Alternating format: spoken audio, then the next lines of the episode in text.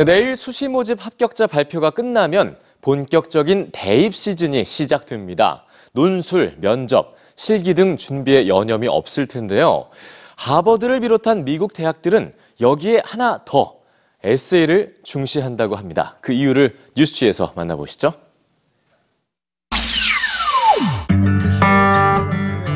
바닷가를 거니는 한 여성.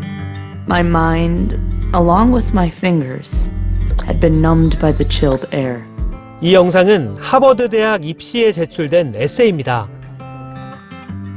최근 유튜브에는 이렇게 에세이를 쓰는 노하우를 공개하는 영상을 쉽게 볼 수 있습니다. 명문이라고 불리는 대부분의 미국 대학들은 에세이와 글쓰기를 강조하죠. 에세이를 써주는 사설 업체를 이용하는 수험생들도 있는데요.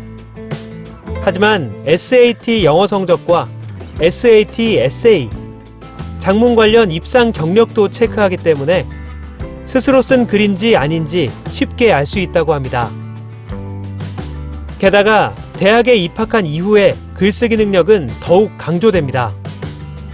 하버드 대학은 1872년에 만들어진 전통적인 글쓰기 프로그램이 있는데요. 신입생들이 입학 첫 해에 반드시 이수해야 하는 필수 과정입니다. 이 과정에서 학생들에게 제공하는 글쓰기 가이드 책자를 보면 심리학, 철학, 생명공학, 종교학 등 학생들의 관심사를 반영한 다양한 분야를 다루고 있습니다. 10명 내외의 소규모로 진행되는 수업은 매주 두 차례 50분 동안 세미나 형식으로 이루어지는데요. 학생들은 적극적으로 토론에 참여해야 합니다. Um, I loved um, reading other people's um, essays. Also, getting back from getting feedback from your peers is always a good thing. 익스포스의 핵심 철학은 생각과 글쓰기가 뗄 수 없는 관계인 만큼 좋은 생각이 좋은 글쓰기로 연결되며 이를 통해 의사소통 능력으로 이어진다는 것입니다.